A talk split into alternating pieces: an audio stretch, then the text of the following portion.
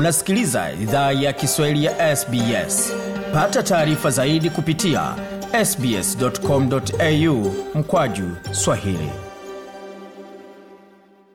Jambo tena popote ulipo na karibu katika makala idhaa ya Kiswahili ya SBS. ukuwa na migode migerano katika studio za SBS na mtandaoni anwani ambao ni sbs.com.au mkwaju swahili, na kama kawaida za kupata makala haya pia kwenye ukurasa wetu wa Facebook anwani ambayo ni facebook.com mkwaju SBS Swahili, na iwapo ungependa kuwasiliana nasi kwa barua pepe anwani ni swahili program at sbs.com.au.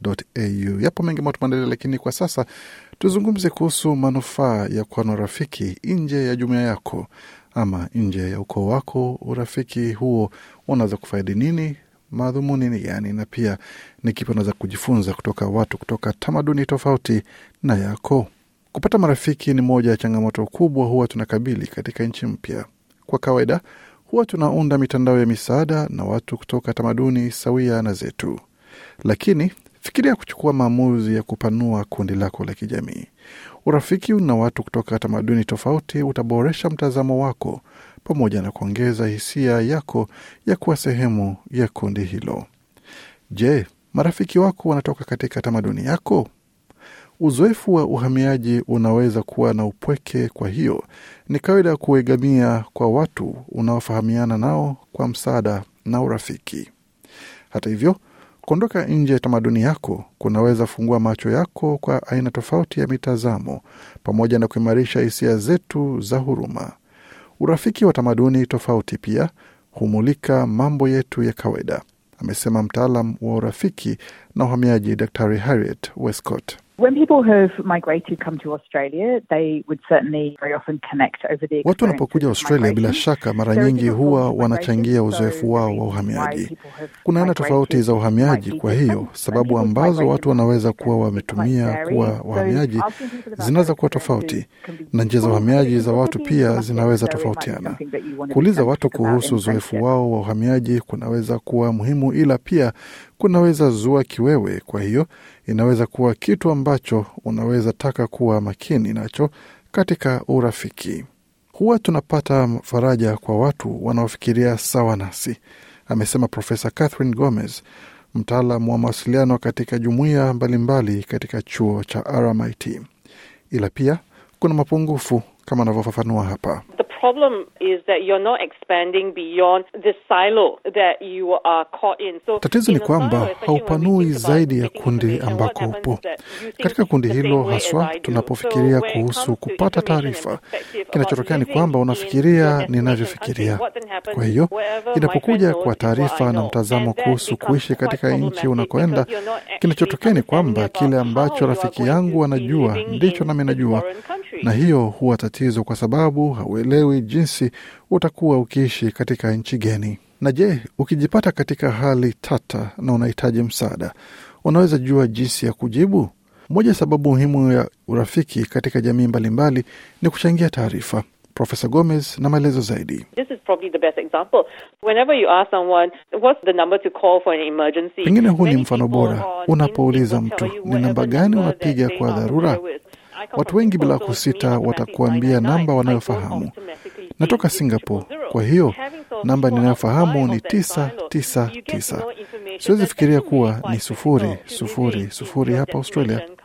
Kuwa na watu hao kutoka nje ya kundi langu la marafiki, unapata kujua taarifa ambayo ni muhimu kwa maisha katika nchi unakoenda ama kule ambako umehamia. Kawaida wanafunzi wa kimataifa huripoti kuwa huwa wanapitia uzoefu mdogo wa mshtuko wa tamaduni na huwa wanazoea nchi mpya haraka wanapopata marafiki kutoka nchi wanakoenda. Hata hivyo, Profesa Gomez hupokea ripoti kutoka wanafunzi wengi wa kimataifa kutoka China kuwa hawana marafiki nje ya jumuiya yao ya Wachina. Hata marafiki zao ni wa kutoka China pia. Kwa hiyo huwa wanakwama katika kile inachoitwa kimbunga, kama anavyofafanua hapa. They always say, yeah, we're quite happy about international students' experience. However, Daima huwa wanasema ndio, tunafurahia uzoefu wa wanafunzi wa kimataifa. Hata hivyo, sikitiko kubwa ni kwamba hatujapata marafiki nje ya jumuiya yetu.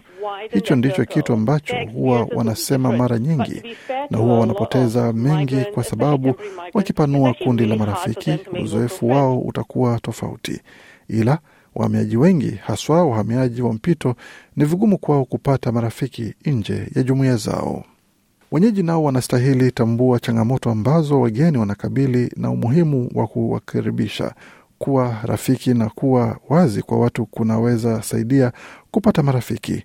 Dr Westcott tena Because friendship's a voluntary relation where we might be wanting to make friends with people but they might not want kwa sababu rafiki ni mahusiano ya kujitolea ambako tunaweza hitaji kupata marafiki na watu, ila huenda wasitaki kuwa marafiki nasi.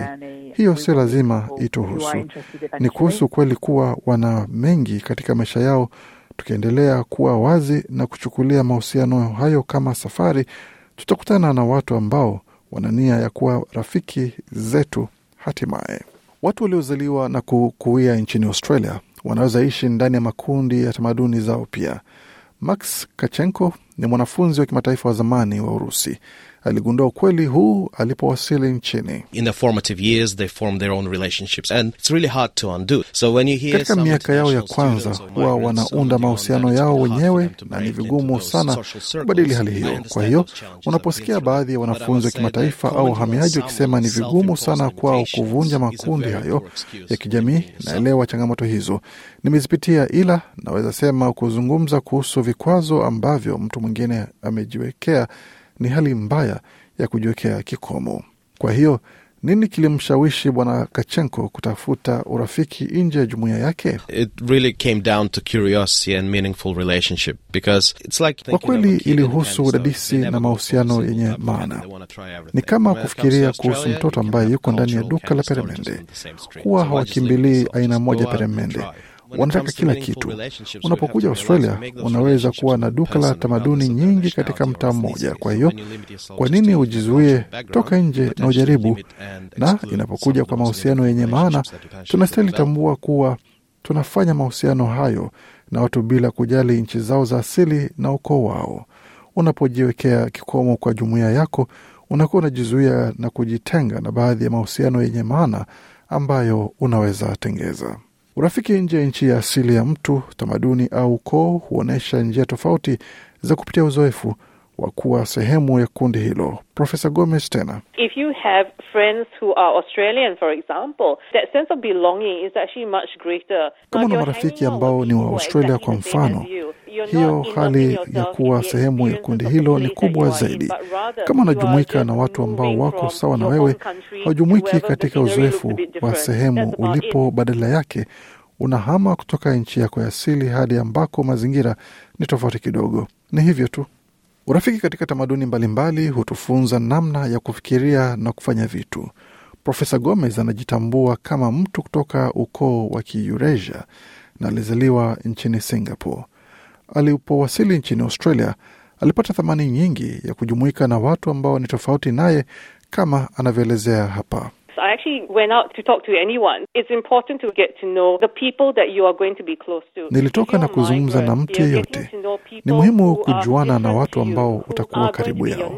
Kama wewe ni mhamiaji, utajuana na watu ambao ni tofauti nawe, ambao watakuwa ni majirani wako, watu mnaoemelea katika duka moja. Kisha unapata kujua aina tofauti ya mitazamo. Pia unapata fursa ya kujua sehemu hiyo vizuri. Kwa hiyo haihusu tu kuwa ndani ya jumuiya ambayo unahisi salama ndani, inahusu kutoka nje kwa ajili ya kuelewa jamii pana ambayo sasa umekuwa sehemu yake. Inapokuja kwa suala la kuvunja ule mshiko wa kitamaduni, watu huzungumza kuhusu hofu na ugumu wa kufanya hivyo, amesema Bwana Kachenko. Ila usiache uoga ukuzuie kupata marafiki, kama anavyokueleza hapa. It's like what you fear is the things you're going to miss out on the other side of the fear. Have you ever seen a kid Unachogopa ni vitu ambavyo utakosa. Katika upande mwingine wa uoga huo, ushawahi try mtoto akijifunza kutembea? Ni moja ya ujuzi mgumu ambao huwa tunajifunza, ila gotta get out there, hawajawaona crack a mtoto akikata tamaa.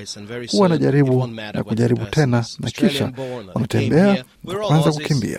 Kwa hiyo nasema jitahidi licha ya uoga huo na upate vitu vya kufurahia. Nenda tu, fanya mzaa, vunja barafu, na muda si mrefu haitakuwa tatizo kama mtu huyo alizaliwa Australia au ni mhamiaji. Sote ni wa Australia, kwa hiyo toka tu, andaa nyama choma, vinywaji na furahia burudani, ameshauri Bwana Kachenko.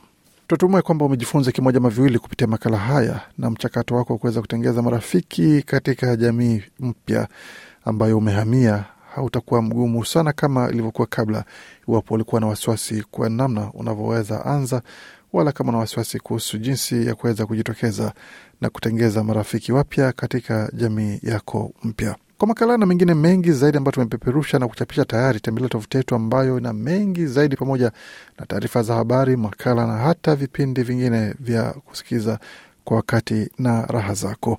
Anwani ni sbs.com.au mkwaju Swahili, na pia unaweza ukajumuika katika ukurasa wetu wa Facebook, facebook.com mkwaju SBS Swahili, ambako unaweza ukachangia maoni yako kuhusu makala na vipindi ambavyo tunapeperusha, pamoja na kuweza kutoa mapendekezo yoyote ambayo unayo kuhusu yale ambayo umesikia ama utakuwa umesikia hapo nyuma na katika siku za usoni. Vilevile unaweza kutuandikia kwa barua pepe, anwani ambayo ni swahili.program at sbs.com.au iwapo na lolote lile ambalo ungependa kutujuza. Makala aliandaliwa na waandishi wetu Melissa Kompanyoni na Gode Migerano. Hii ni idhaa Kiswahili ya SBS. Je, unataka kusikiliza taarifa zingine kama hizi? Sikiliza zilizorekodiwa kwenye Apple, Google, Spotify au popote pale unapozipata.